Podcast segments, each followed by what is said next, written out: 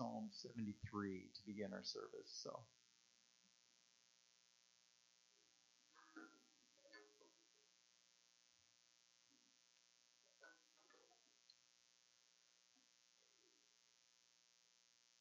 A psalm of Asaph. Truly God is good to Israel, to those who are pure in heart. But as for me, my feet had almost stumbled. My steps had nearly slipped. For I was envious of the arrogant when I saw the prosperity of the wicked, for they had or for they have no pangs until death. Their bodies are fat and sleek. They are not in trouble as others are. They are not stricken like the rest of mankind. Therefore, pride is their necklace, violence covers them as a garment. Their eyes swell out through fatness, their hearts overflow with follies. They scoff and speak with malice. Lofty, they threaten opposite oppression. They set their mouths against the heavens, and their tongue struts through the earth. Therefore, his people turn back to them and find no fault in them. And they say, How can God know? Is there knowledge in the Most High? Behold, these are the wicked, always at ease. They increase in riches. All in vain I have kept I kept my heart clean and washed my hands in innocence. For all day long I have been stricken and rebuked every morning. If I had said, I will speak thus, I would have betrayed the generation of your children. But when I thought how to understand this, it seemed to me a wearisome task until I went into the sanctuary of God. Then I discerned their end. Truly, you set them in slippery places, you make them fall to ruin. How they are destroyed in a moment, swept away utterly by terrors like a dream when one awakes. O Lord, when you rouse yourself, you despise them as phantoms. When my soul was embittered, when I was pricked in heart, I was brutish and ignorant. I was like a beast towards you. Nevertheless, I am continually with you. You hold my right hand. You guide me with your counsel, and afterwards you will receive me to glory. Whom have I in heaven but you? And there is nothing on earth that I desire besides you. My flesh and my heart may fail, but God is the strength of my heart and my portion forever. For behold, those who are far from you shall perish. You put an end to everyone who is unfaithful to you. But for me, it is good to be near God. I have made the Lord God my refuge, that I may tell of your works. And uh, if you would, let's bow our heads and let me lead you in prayer. Dear Heavenly Father, when we look around our world right now, this is what we have is the same as Asaph had. We see wickedness um, flourishing. It looks like it does not have doesn't have a rebuff. It doesn't have anything pushing back against that. It looks like they're getting away with murder left and right. God, and our hearts can do the same. We can envy it. We can want what they have. Um, God, change our hearts. Help us look, as the psalmist says, um, be in your sanctuary. Look from your perspective and see that they are on a slippery territory. They're about to fall. God, give us hearts that see like that. God, help us look towards you and not towards these things.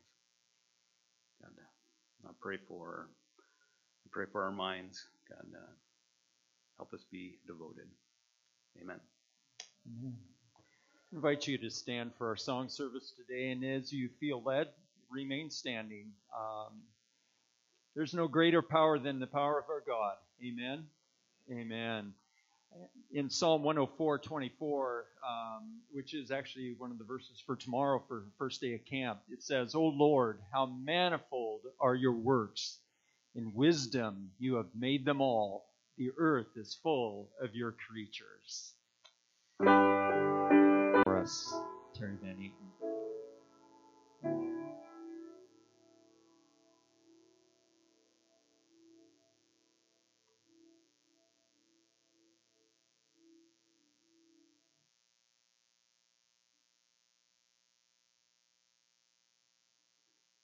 I'm going to ask you to sit down for a moment. And I'm going to ask for those of you who have anything to do with the upcoming camp to stand. If you are contributing, if you are working, if you are praying, if you are teaching, cooking, cleaning. We want to commend you to the Lord for this coming week, which can change the lives of children forever. You are on a mission, and we are um, enabling you through the support of this body in prayer through this week. And may God bless this effort. So, will you pray with me? Father, uh, thank you. Thank you, Lord, for these people who have set aside their lives, desires, times, wishes to serve.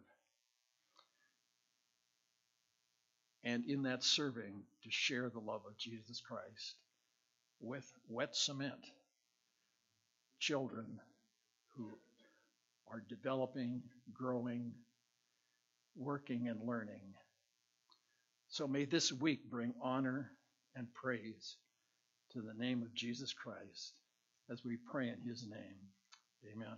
You may be seated.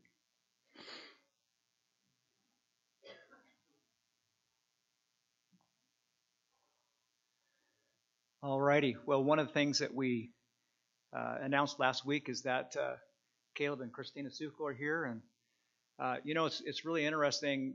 Caleb and I were dialoguing, and and uh, you know I always I always want to call him Mark because I went to school with his dad at seminary. So, but anyway, it's good to have Caleb and Christina here, and we've invited them to share, and they just have just a really small window of time that they're that they're here. And when are you heading back? 24th of August. So they're heading back to the Ukraine. And uh, we just really encourage you to lift them up in prayer and continue to pray for them. In fact, can I pray for you guys right now? And then, and then, you know, uh, we, you know, we we hear, uh, well, Paul Morgan, he speaks in 45 minute blocks. So, uh, you know, so I, I just want you to know that that the, the pulpit is yours, and you don't get to stand here; you get to stand up here. So, all right. So let me just pray for Caleb and Christina. Uh, God, we just want to say thank you for bringing them home, Lord, them and their family, and we just ask that you would grant have granted them rest as they have uh, shared, and uh, Lord, as uh, you have led them. God, thank you for protecting them and keeping them safe. Father, we do pray for the the Ukrainian church, Father, over there. God, we ask that you would guide, protect, and bless them as you have already. Lord, we know that times are tough. We know that it is, it is rough to be there right now. Uh, God, we understand that you are sovereign, that you are in control of all things, that you are moving the courses of history of mankind. Lord, everything in your uh, worthy hands, Father. You are you are uh, moving moving all things uh, in accordance to your will, and we just want to say thank you, Lord. We pray that you would bless them as they share with us, God, as they uh, just uh, share their hearts and the word that you have laid upon their heart, uh, God, with them. So we just we just give them to you, Lord. We thank you for them, and we just ask your blessing upon them right now in Jesus' name. Amen. Caleb, will you come? Thank you. Well, when we walk, when we walked in, uh, we were very warmly greeted, and somebody asked me if it was my first time here. I said, "No, I've been coming on and off for about 15 years, and we're so great, grateful to be here with you guys. And like Pastor Dan said, don't have a lot of time here in the states, uh, but um, it worked out for us to come here. So we're very grateful for that. It's been an uh, interesting start for the of the year for us, half a year for us or more uh, since the war began on February 24th. And so, first of all, we want to thank you for your prayer support. I think is the most important thing because when the bombs are falling, you don't really care about anything else, and there's nothing else that can keep you safe except for God, and He works through those prayers. Amen. And so those have been very precious to us, have been felt by us, and, and much needed for us uh, since, especially since February 24th. I want to share with you a little bit about basically what has been happening in the past uh, year or so. Uh, and also, we get a lot of questions too about, well, you know, watching the news, is it real? Is what's going on there? And so, just try to give you a little bit of update about the situation. But most importantly, to focus on what God is doing in hard, very difficult, and dangerous circumstances in Ukraine, because that is what you don't see on the news, right? And certainly God is doing a lot of things, but I also, uh, if I can get this all in, share from Psalm 37 with you as well, uh, which is, is also important. I want to have Christina come up, though, and just share a quick update about the family as we begin. I think we have a picture of the family.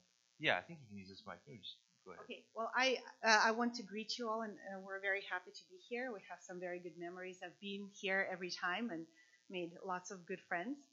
And I would like to bring you greetings from Ukraine, even though it's at war. God's work is still work is still going on there. Uh, one thing that I wanted to uh, show, uh, can, can, we return to that slide that was before? Uh, that said Caleb Suko. Okay. Oh. You see how it says to the Ukraine? Oh don't do that. um, uh, because the Ukraine refers to a territory, not a country, not a sovereign state. So this is what Russia does. It, they say the Ukraine to diminish the value of the country. So if you hear that, that's don't don't let that don't let that fool you. It's like we say Canada, or we say um, France. We don't say the France or the Canada. So Ukraine is its country, and this is how you know if you want to be liked by Ukrainians, you, you, would say Ukraine. Um, but I would like to share with you um, when we left Ukraine on February 24th, we had our three children with us Noel, who is 17, Anastasia, who is 15, and Nicholas, who is 12. And um, and we grabbed our co-worker, single uh, gal Holly. She is a doctor, and so we crammed into our car and we took for the border. And um, you know, ever since COVID started, the whole school, the kids' school was just all online, and it's been very difficult for our kids. And the year before the war started, we thought, oh, good, COVID is dying down, we can go back to normal school. But no. So um, it was difficult for our children these past several months, you know, after the war started to continue school online because all the kids in their small missionary school went all over the globe, and so uh, it was difficult to find time for them all to meet together. So we just really appreciate your prayers for them because we all waited for the school year to be over finally, and um, and God has provided for for them for the kids because our two girls who are 17 and six and, and 15, um, they're turning a year older this fall they're both staying in the states, and we decided that it's it's high school. These grades are going to be important for them, and they um, they're going to be going to a Christian school, which is a blessing to us. And uh, the school gave us a discount, so that that is a double blessing. And they'll go to school with their cousins. That's a triple blessing. So so it, and you know it's nice to know that your children go to school where the teachers actually pray for them. They actually get to know them, and it's a Christian community. It's a family. It's not just like a cold place where you just send your kids and you hope that they don't learn anything bad, but it's a place where you know that the, the teachers will invest in your children. So we are really blessed, although we are sad to leave them here, but we will see them hopefully in December because they have tickets to go back to Ukraine in December. And they really want to spend Christmas with us, so that'll be a blessing. But Nicholas, who is 12, he's still going to seventh grade, so he is going with us. He will be on a uh, adventure of a lifetime with with us. So please pray for him because it's different for him. You know, being the youngest, always used to living in a family with lots of people. All of a sudden, he's he's down to being the only one. So the chores will be his, and I, I know he's not looking forward to that part, but you know that's you know there's there's a time to learn how to do chores well. So so this will be the time, and this is perhaps this is God's leading in helping us to maybe spend more time with Him and and invest more in Him because usually the youngest children, you know, they just kind of grow with everybody else, but maybe this will be a good time for us to be able to uh, concentrate more on, on him and on his character. And of course, Caleb and I, uh, as Caleb mentioned, are going back uh, August 24th. August 24th is Ukraine's Independence Day. And it's a very big holiday. And as you can imagine, Russia will not be silent on that day. So, so please pray. I mean, we're not going to land in Ukraine on that day. We'll, we'll be, you know, landing on the 25th in a neighboring country of Moldova but you know we can expect bombings in in you know public places and people will celebrate. So russia will try to um, somehow mess that up. So so please pray that people stay safe that god will work in the hearts of people through that time. So thank you very much.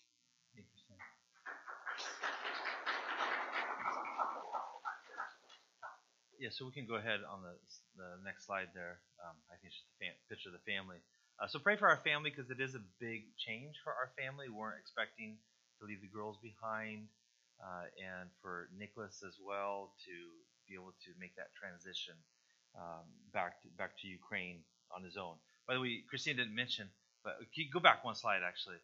Uh, the cat. Uh, I, I mean, it doesn't seem very spiritual, right? But it's actually uh, pets are, are important, and we had to give up the cat because uh, you know, refugees and wars and stuff don't go well with pets. And so the cat is now a refugee cat, actually, in Moldova. And we found a nice family. But that was actually really difficult for the kids, uh, as well as for maybe the adults, too.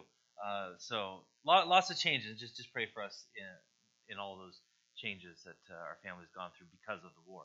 Um, okay, uh, so just want to share with you, just going back a little bit. I know we were here last year, so we told you a little bit about our international church. Uh, last couple of years, we've been a main focus of our ministry has been planting international church.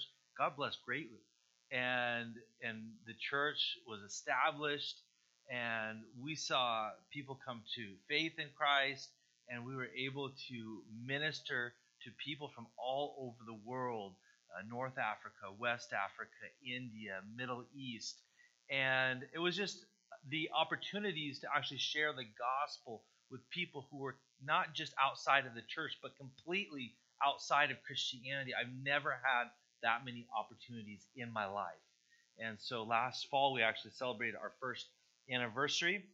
And shortly after that, we actually had a baptism. Go to the next slide. We had a baptism uh, in December. Um, you can show the next slide. Uh, in December in the Black Sea. Some of you probably saw the update from that. Uh, it was above freezing, I think. Uh, but uh, I mean, you know, we could get in the water. At least the water wasn't solid. And you know, praise God for that. That was such an encouragement to the church. And uh, the man that I baptized, um, he was just so excited to be baptized. He said, "Hey, I don't care what the temperature is. Let's go." You know. And I offered baptism for a couple other people. They said, "I think we'll wait just a little bit longer to to to uh, into the waters of baptism. But, but that was a great blessing to the church at that time. And of course, uh, you know, all throughout the last year, we were focused on, on ministries and we were able to uh, reach out to the international community. Uh, next slide shows uh, this is our Russian club. I think it was the last Russian club we had before the war started uh, in January, I believe. And uh, all all of these people, let me check here except for our two Ukrainians in that picture, they are all out of the country now. So all of our internationals are out of the country. And this is just a small portion of, of our Russian club. But here, uh, mainly, we had a lot of Indians uh, and a lot of uh, West Africans. Those are the main uh, people who attended our, our Russian club. So, of course, a lot changed on February 24th. We were kind of anticipating that something would start. Uh, at first, it really didn't seem. It seemed like it was just a lot of bluffing. But definitely by the 23rd of February, I think I told Christina, I said, I think something's going to happen tonight. And we saw a lot of signs that something was going to happen. And certainly it did. And about 5 o'clock in the morning, we were woken up by a phone call on the 24th of February. Still dark outside. and our actually our regional director, director he told us that he, uh, the war has started, missiles are on their way uh, to your city, and we quickly got up and it was still quiet outside and it was hard to believe that there was any kind of war starting. And we tried to figure out okay what do we do now? Of course we had a plan. We had a contingency plan that we had created with our team and with our uh, mission agency. And but still we didn't see anything outside. We didn't hear anything but it wasn't maybe 15 20 minutes. And as we were in the living room christine looked out the window and she could see a rocket a missile flying past our living room window and of course it's still dark outside. And and about 30 seconds later then the boom and the building shaking. And then we knew that we were at war. But at that point it was it was dark. It was unclear what was happening. We didn't know if russian troops had landed on the beaches. We didn't know if tanks were coming into our city. Uh, there were a lot of booms going off outside. We didn't know where these these rockets and missiles were landing and so we decided to stay in place at least until we could sort of figure out better what was going on. And around um, closer to noon that day, things quieted down a little bit. And since it was light, we could we could see we could see there were no Russian troops uh, entering our city, as far as we could tell by the news feeds we were watching. And so then we decided to leave, and so we left with our family and our coworker. And the the trip to the border is uh, it's it's actually generally about an hour, 40, even maybe less than an hour to the border. Uh, it took us about 22 hours, uh, and the last really last about three miles is where most of those 22 hours were. Uh, there were a lot of people leaving that day, and thankfully we were able to get out. So by the time from the time we left our house, the time we got to Chisinau, where we had co-workers and uh, we we stayed with them for a few days. It took us about 24 hours in the car. Uh, so we were a little tired and a little hungry. Uh, actually, this is a picture of them meeting us uh, as we crossed the border finally in Chisinau, Pastor Mihai and um, and our co-worker there in in Moldova. And so, of course, we came and, and we kind of breathed a sigh of relief, but then we immediately turned around.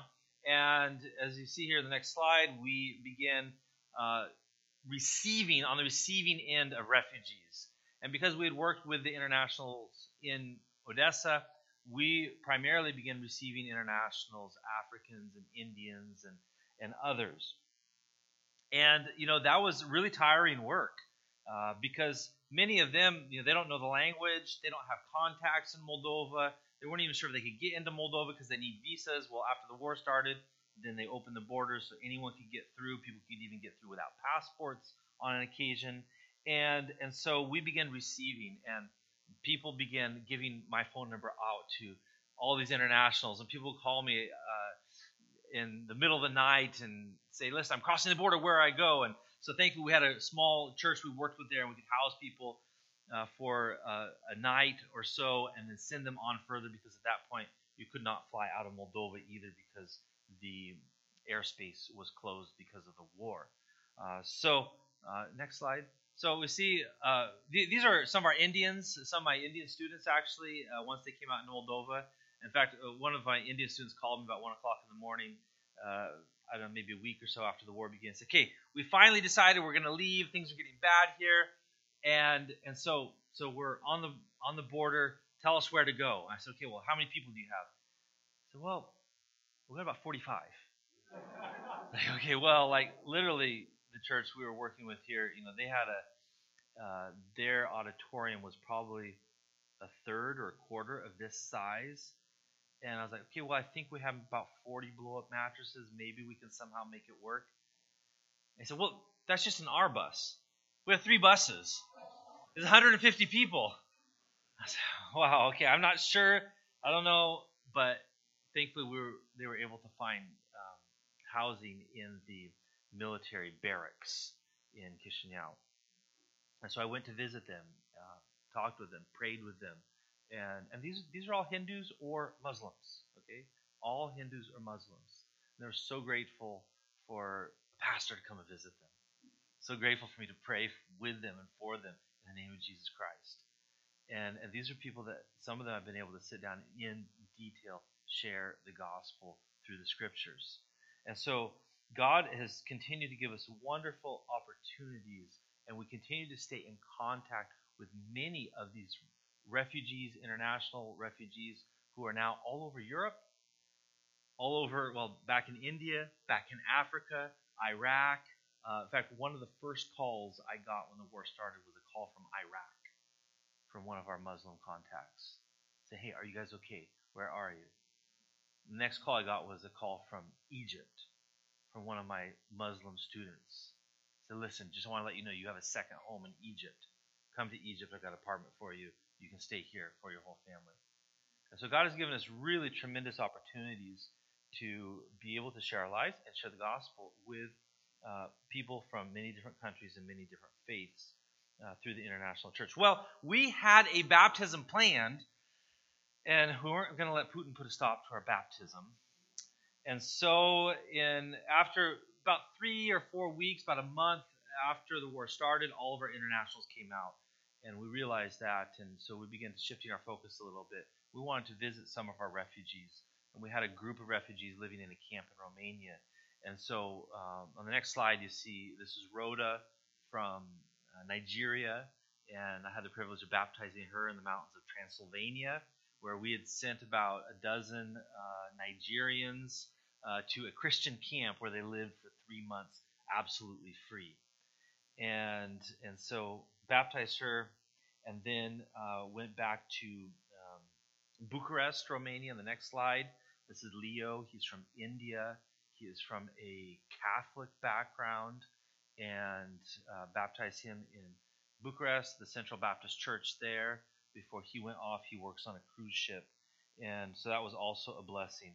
Well, we also began realizing that one of that we really need to get back into Ukraine. And so beginning in April, pretty much every weekend, I went back, or Christina and I went back to Ukraine to encourage and also to bring aid. And so, as you can see in the next slide here, these are uh, some of the brothers from one of our churches there. We were able to sit down and, and encourage them, and just through God's word and um, praying with them, and, and also just, just helping them in the ministry and helping them on Sundays. We also, as you can see here, we're able to bring in aid. Next slide. And every time we come in, bring as much aid as we can. We've got a little trailer to pull behind our van, and we've brought in literally tons of things like uh, rice and noodles and these these presents for kids that were provided by one organization there in Moldova. And the amazing thing was the response. You know, the response, the spiritual response is just I've never seen anything like that in my life. Um, next slide here. This is one of our churches in Odessa. They began doing evangelistic outreaches every single day of the week, about three or four days after the war started. And they had people there every single day. And they filled their facility every single day. And they preached the gospel every single day. And there were so many people that they eventually they went to a they, they got another facility and they began doing it in two facilities. And now after about two months of that or so, they had to scale back a little bit because just they only had this is a church, a small church of about 35 people, and you have to understand half of those people left when the war started. And now it's a church that's serving hundreds, literally hundreds of people every week.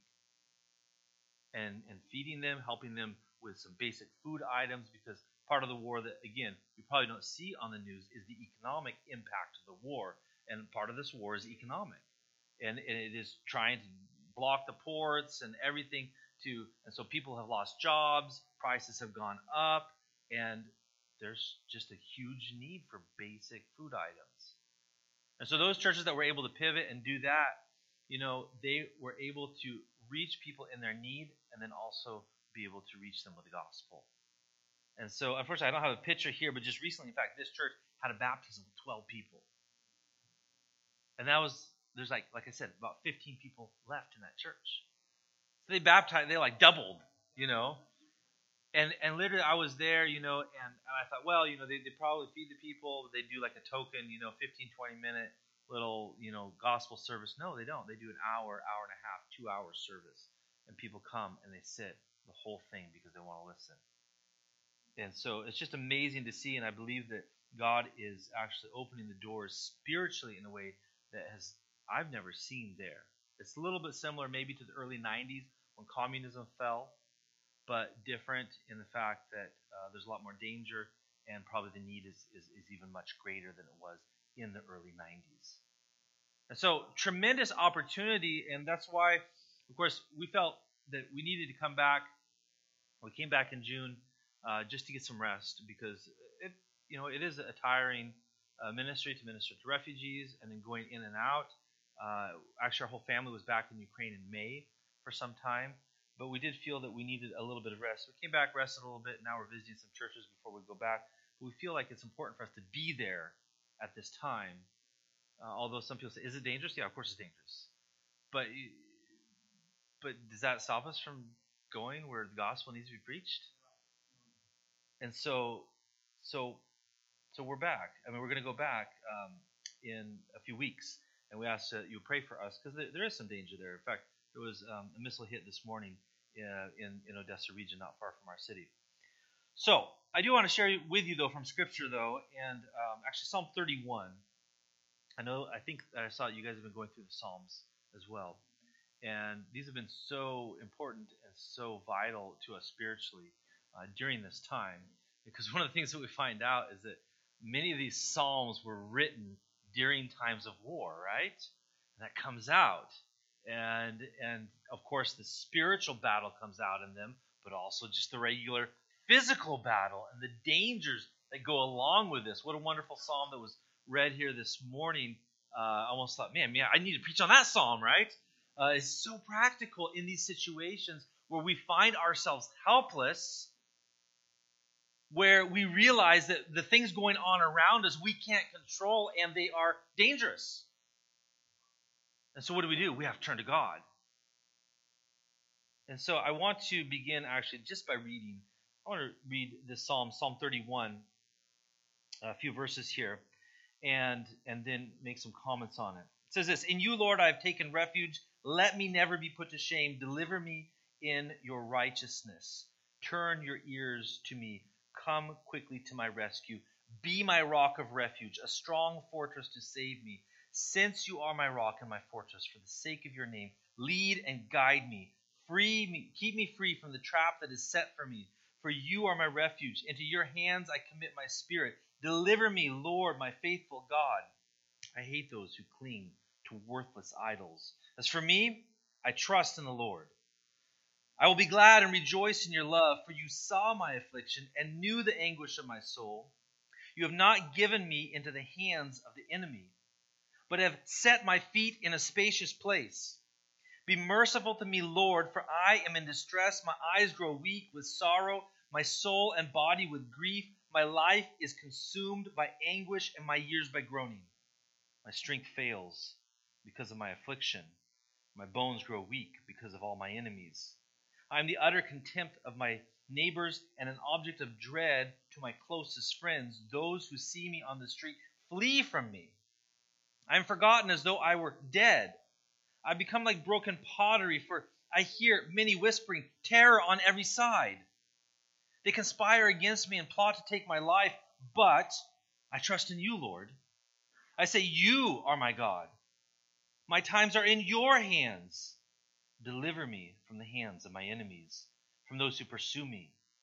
Let your face shine on your servant. Save me in your unfailing love. Let me not be put to shame, Lord, for I have cried out to you, but I let the wicked be put to shame and be silent in the realm of the dead. Let their lying lips be silenced, for with pride and contempt they speak arrogantly against the righteous. How abundant are the good things that you have stored up for those who fear you that you bestow in the sight of all those who take refuge in you. In the shelter of your presence, you hide them from all human intrigues. You keep them safe in your dwelling from accusing tongues. Praise be to the Lord, for he showed me the wonders of his love. When I was in a city under siege, in my alarm I said, I am cut off from your sight, yet you heard my cry for mercy when I called to you for help. Love the Lord, all his faithful people the Lord preserves those who are true to him, but the proud he pays back in full. Be strong, take heart, all who hope in the Lord. Amen? So, this is a very powerful psalm and very practical, in particular, in our circumstance. He talks about being in a city under siege here, right? And we experience that. We have experienced that. And unfortunately, he talks about these terrors, these people in the center of this psalm that talks about these terrors on every side. And we get this, this kind of dark, foreboding sense of, of, of helplessness as we read through this psalm. And unfortunately, we live in a world today where there are many terrors, and we can't really avoid those things. And so we can all, in a way, connect to what David is saying here as we have experienced things or will experience things that threaten us, that are a danger to us, that are a danger to us just physically. And we feel that we have no way to really escape in our own strength and uh, the abilities that God, that we have just humanly. And so this is an interesting psalm because it really pours out David's emotions as he is in a tight spot, literally, and in a dangerous air spot. And so I want to begin by just looking at really the middle of the psalm because, like a lot of psalms, it builds a climax to the middle, and on each side we see sort of uh, building and sort of reasoning.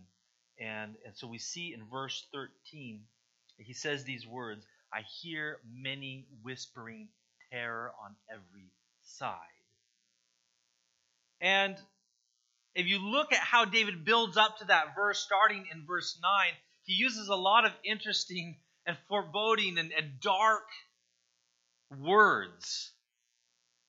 Let me list a few of them for you. Words like distress, grief, sorrow, sighing, failing strength, bones wasting away, reproach, dread, dead, broken vessel, affliction, anguish. I mean, this is some really dark stuff.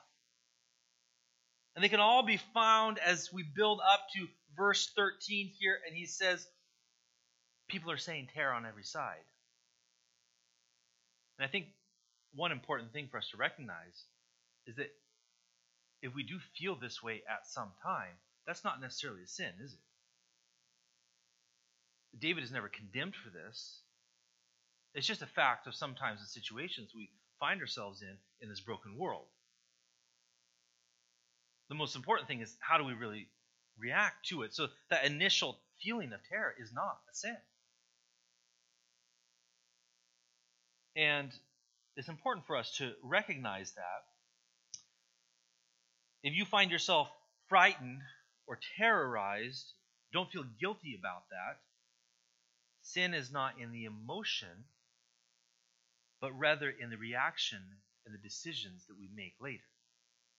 So, how are we going to react to that? What are we going to do? In fact, sometimes that terror can be a good thing if it helps us to turn to God, right? So, what is terror as we think about this? Terror is a strong feeling of fear and helplessness in the face of danger. A strong feeling of fear and helplessness in the face of danger. Now, it may be only perceived danger. Maybe the danger is not really there. But the Hebrew word for terror here is, the, is a word magib, which refers specifically to, actually, the places we find it in the Bible refer specifically to, to terror that's experienced on the battlefield. Specifically when people are surrounded and there's no way out. Let me share with you just a couple of verses where we find this. Jeremiah 46, verse 5 says, What do I see? They are terrified, they are retreating, their warriors are defeated, they flee in haste without looking back, and there is terror on every side, declares the Lord. And so here it's connected with defeat. Isaiah 31 9 says, Their stronghold will fall because of terror. At the side of the battle standard, their commanders will panic, declares the Lord whose fire is in Zion. Terror is connected with panic. It can lead to panic, depending on our, on our reaction. And then the final one, Jeremiah 20, verse 4 says, For this is what the Lord says I will make you a terror to yourself and all your friends. That's, that's really bad one, isn't it? You don't even need the outside world. You're you're so bad. You're you're just you're just afraid and scared of what's happening to yourself. That's a person without God. So there's a couple things that I think we need to keep in mind when we think about terror. First of all, terror is multiplied in the absence of truth. And notice how David works through this psalm and he comes back to the truth of who God is and what he does and the truth of his nature. And in fact, notice in verse 13 where he says, terror on every side. Who's saying that? People are saying that. God's not saying that, right? People are saying that. Turn the news on. Terror on every side, right? Sometimes just talk to your friends and neighbors. Terror on every side. As people, we like to talk about terror. We like to talk about ominous and threatening things that might happen and maybe never will happen, but seems like they could happen. So it is the people that are saying terror on every side, and I think we need to be careful about what we listen to. Because if we stop this psalm at verse 13, that would be a very depressing psalm, wouldn't it? Thank God that it doesn't stop there. So, terror is multiplied in the absence of truth. Terror also, though, should never dictate our decisions or our actions. Again, like I said, David very openly shares his feelings here. He experienced terror on some level. We all do. Yet in the end, we see that he did not allow those feelings of terror or fear to dictate his behavior. He turns to God. And he says in the last verse, he says, Be strong and take hope, all who hope in the Lord. And that's ultimately what we need to do when we experience terror is to be strong and take heart and put our hope in the Lord. And then the other thing I want to note about terror is that terror is a weapon of the devil, right? And so if we look at 1 Peter 5 8, it says, Your enemy, the devil, prowls around like a lion doing what? Roaring. Why? To induce terror. Because it is easier to control someone who is in a panic, who is terrified, right? Because they do stupid things. So don't allow the devil to control you with terror. Way too many Christians are controlled by fear rather than faith. It's okay to have those feelings, but we need to have the right perspective when it comes down to it and be people of faith and not fear and terror. And so, what is actually, it's interesting. What is Peter's response to that? He says in the end of verse 8, Be alert and of sober mind. You see, that's the foundation that we can have as Christians in dangerous and terrifying situations. To be alert is to be aware of the devil's work, to be aware that there is danger, but that doesn't mean you're just going to turn around and run away from it. It just means that you're going to be ready for it. And so, like for instance, what has happened in Ukraine, here's the thing. We never planned for the war. You know, so as Americans, we like to make plans, you know? like uh, to, here's my year plan, right? And it never includes an invasion from Russia. And as Christians, sometimes I think we need to do less planning and just more preparation. Okay? Because we can always prepare for it. And so that's why even I look at some of these churches in Ukraine, I see some that have been able to pivot and to minister, and, and now they're baptizing people and they're reaching the lost. And why? Is was it because they knew a war was going to start? No, they didn't know. But they were always in the preparation mode, ministry wise. They were always preparing themselves, strengthening themselves in the faith, ready to preach the gospel. And that's what we as people need to do. That's what Americans need to do. Because there are going to be new challenges and difficulties and dangers that you and I do not know about and cannot plan for, but we can prepare our hearts and our souls for them by turning to God, strengthening our faith, pursuing the gospel, and living for Him. So we need to be alert and of sober mind. You know, God does not want us to live in a place of terror. Those should be moments. They shouldn't typify our whole life. And Jesus is very clear about this in John 14, 27. He says, Peace I leave you, my peace I give you, I do not give you as the world gives. Do not let your hearts be what? troubled. So this is not an automatic thing, is it? So don't be aware of this and, and don't let it happen. It's very easy, It's very easy for Christina and I to let our hearts be troubled when we watch the news. And, and we, we pay attention to what's going on in Ukraine. And it's very easy to let our hearts be troubled, but we need to have that underlying peace that gives us stability even in these times. And so, how did David manage that for himself? And we have to go back to the beginning of the psalm to see this, but we see that David made powerful statements of faith. Very powerful statements of faith.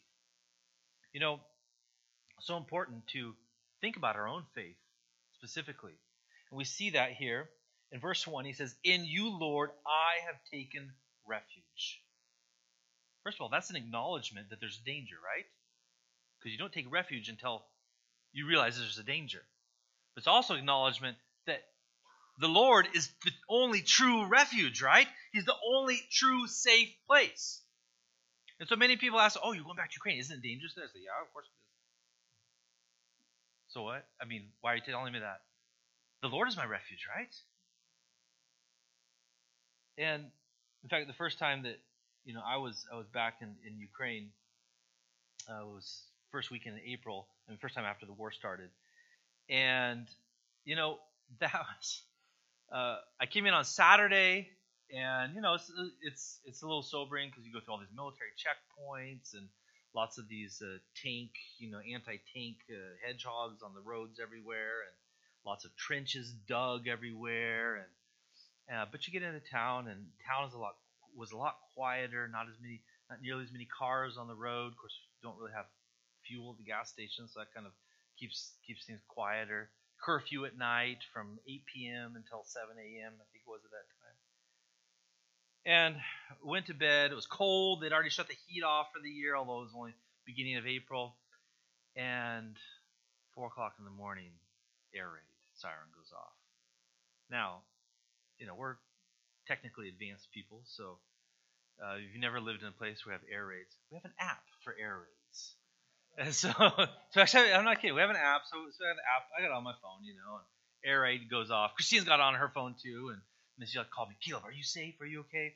Air raid goes off. Like, what do you do? We live on the fourth floor of a nine-story building. Uh, where do you take refuge, right? So when there's danger, you want to take refuge. So, what we do is you try to go to the middle of your apartment, the middle of your home. And what they say is try to ha- at least have two walls between you and the outside. You don't want to be next to a window because even the, the repercussion from the blast, the blast wave can break your windows and you can get cut up and stuff like that. And so, of course, our bedroom has a window in it, so I go and I go to the toilet because that's the only place that has two walls in our small apartment. I sit on the toilet for, I don't know, 40 minutes or something. I'm cold. I'm tired. I want to go back to sleep. I know I got to preach in the morning, thinking, man, I'm going to be all tired and I got to preach. I'm like, this air raid keeps going on. I'm like, you know what? I'm just going to trust in the Lord and go, go back to bed. So I go back to bed and just kind of like try to lay on the side that's away from the window and cover my head with blankets just in case the glass breaks, you know. And then I'm woken up again maybe, I don't know, 40 minutes later, but this time not by the air raid siren, but by the explosions. I'll go back to the toilet. And so I, I go back to the toilet, and there's there's some big ones, and and uh, and right around 6 a.m. they they calm down, and I go look out the window. That's a very strange cloud out there. It's not a cloud; it's just a column of big black smoke coming up. They'd hit the oil refinery with four or five missiles that morning, and you know, that seems kind of scary. And if you look at the situation, you think, wow, that's, that's scary. You don't want to be there. But that was Sunday morning. So now I'm thinking, I gotta go to church, right? We gotta drive right past those places they hit going to church. So we get in the car, go to church. And, you know, we get there, and the church is full. That didn't stop people from coming to worship, coming to fellowship, coming to hear the gospel. And I looked at the church that morning. I thought, you know, and, and not only is the church full, but the church I was at that morning was a church that half of the people had left. Left the country. And it was still full. That tells you something too, right? And I looked at that and I thought, you know, God is doing something greater here, isn't he? People have a desire for the gospel, they have a desire to worship. And I think it's so important that in these difficult circumstances, we learn to see God's grand context. What is God really doing here? David says, I've taken refuge in you. And then, yet, in the middle of this chapter, we see this almost like this claustrophobic type of a picture where he says, I'm closed in on, on all sides and everything is going bad and there's terror on every side. But we need to recognize even if there's terror on every side here, God is outside of all of that and around all of that and in all of that. And it's so important that we look at that grander context. And I think that David, as he mentions this, I've taken refuge in the Lord, he's reminding himself of those initial steps of faith that he took, maybe as a youth, where he put his faith in God and he made that important step of, of finding his, his eternal salvation in God alone. And I think it's important for us to remember that and be reminded of that at times so we don't lose focus of that in our life. But notice what he also says here. We go down a little further. Verse 5, he says, Into your hands I commit my spirit. You see, this isn't some theoretical talk. This is real. David is saying, My whole life, it's in your hands. I commit it to you. And even if I die, what he's saying here is, I am ready to die. And who, who said this later? Jesus did, right? And when did he say it? When he was ready to die, right? And so David is saying here, Into your hands I commit my spirit. Deliver me, Lord, my faithful God. David was ready to die because he knew where he would be. And, you know, if we want to get over terror and fear about dangerous things that could happen to us, the one most important thing that we can do right now is to be ready to die. Because that trumps all terrors, doesn't it? And and that's that's what we have as Christians is we have that privilege of being said, I'm ready to die, and so I can walk that direction even though everyone else is afraid. I can walk there with the gospel because I know where I'm going. And that's exactly what David was saying here.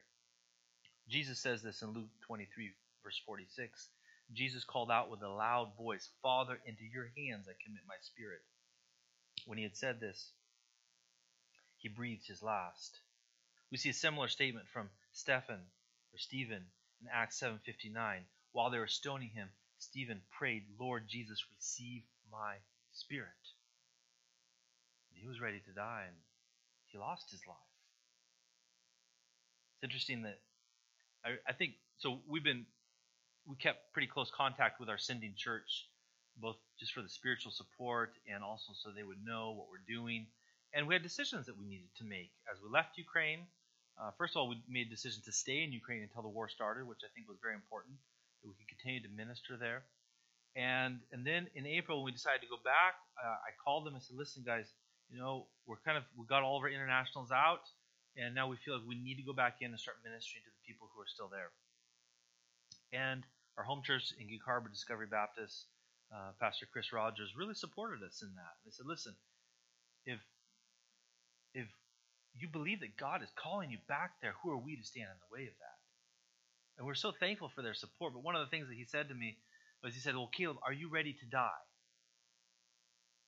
So you know, it's easy to say, you know, yeah, I'm ready to die for Christ when you're in America and everything's safe and you're not really expecting it, right?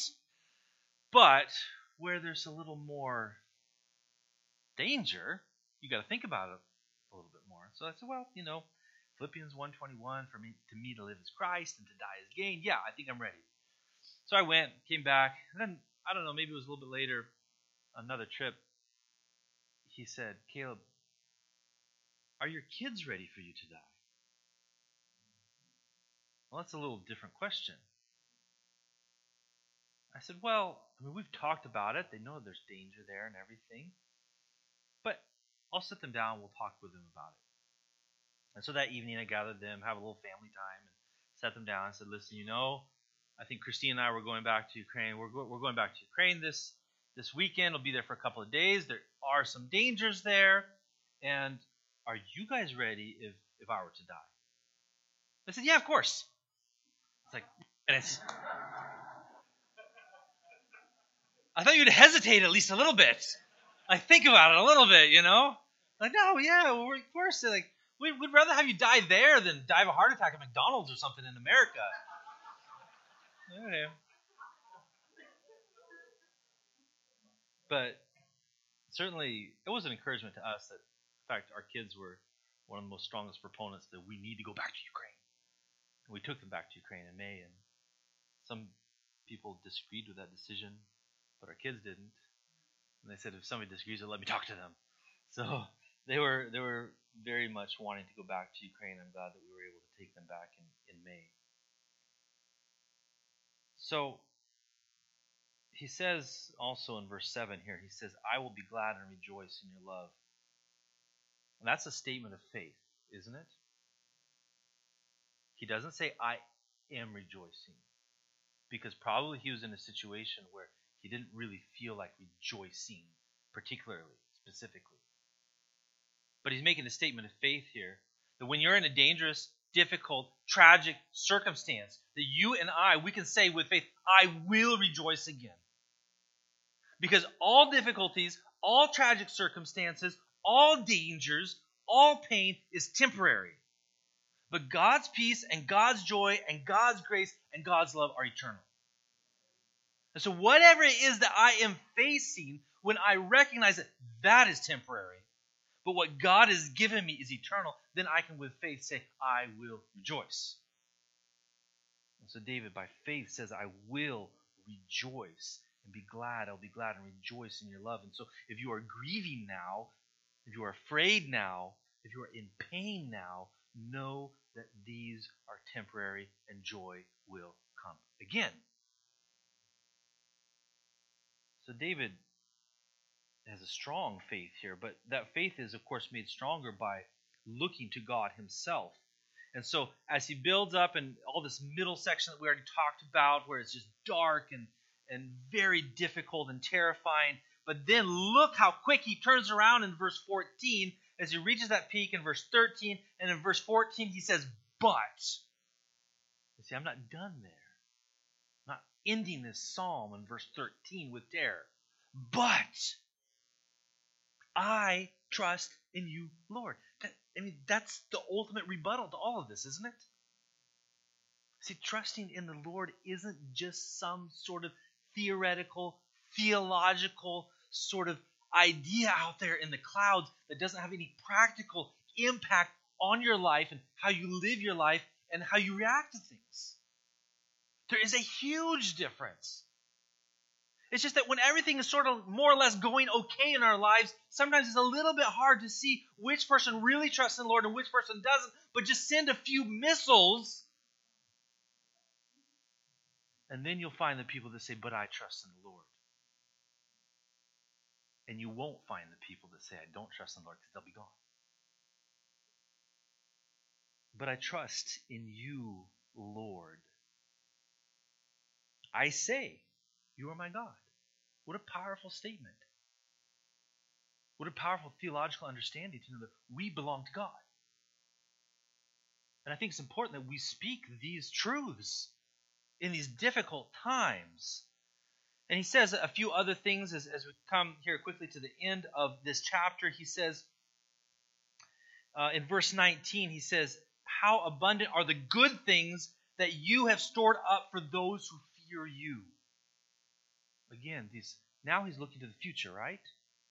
He began by looking at the past, those initial steps of faith he made where he says, I have. I've already taken refuge in you. And then he looked at the present where he is currently in a terrifying situation, but he knows that he trusts in the Lord right now. And now he looks into the future And he says, How abundant are those good things that you have stored up? You see, we, we haven't received all of God's goodness, goodness practically here now, have we? Because some of that's stored up for us and is waiting for us in heaven. We've just tasted a little bit of it. And he's looking with faith to the future. He even says that God is protecting, I think in verse 20, where he says, In the shelter of your presence you hide them. He's, he's actually talking about these good things that God has stored up for us. They have God's guarantee that He is going to protect them. Any gift that God gives you, there's no one in the world that can take it away from you. No war, no sickness, no Putin, no Russia. No one can take away the things that God has given to you and me. And finally, as, as we look towards the end of this, I think this is important to remember as well. And that is, as we look at verse 21, he says, Praise be to the Lord. So he turns this all around. It begins really by focusing on David, his situation, and all turns around and by the end. Who are we looking at? We're looking at God, aren't we? He's praising God. Kind of reminds me of Paul and Silas, you know, singing in the prison, right? And he's praising God, and I think that he's doing this in a public manner. He's doing this in a public manner. He is encouraging us. And he is encouraging others, and he is being he is testifying to God's salvation and God's protection and God's greatness during these difficult times. And so he says, Praise be to the Lord. And in verse 23, he says, Love the Lord. Now, he's not only praising the Lord, but he is calling the congregation.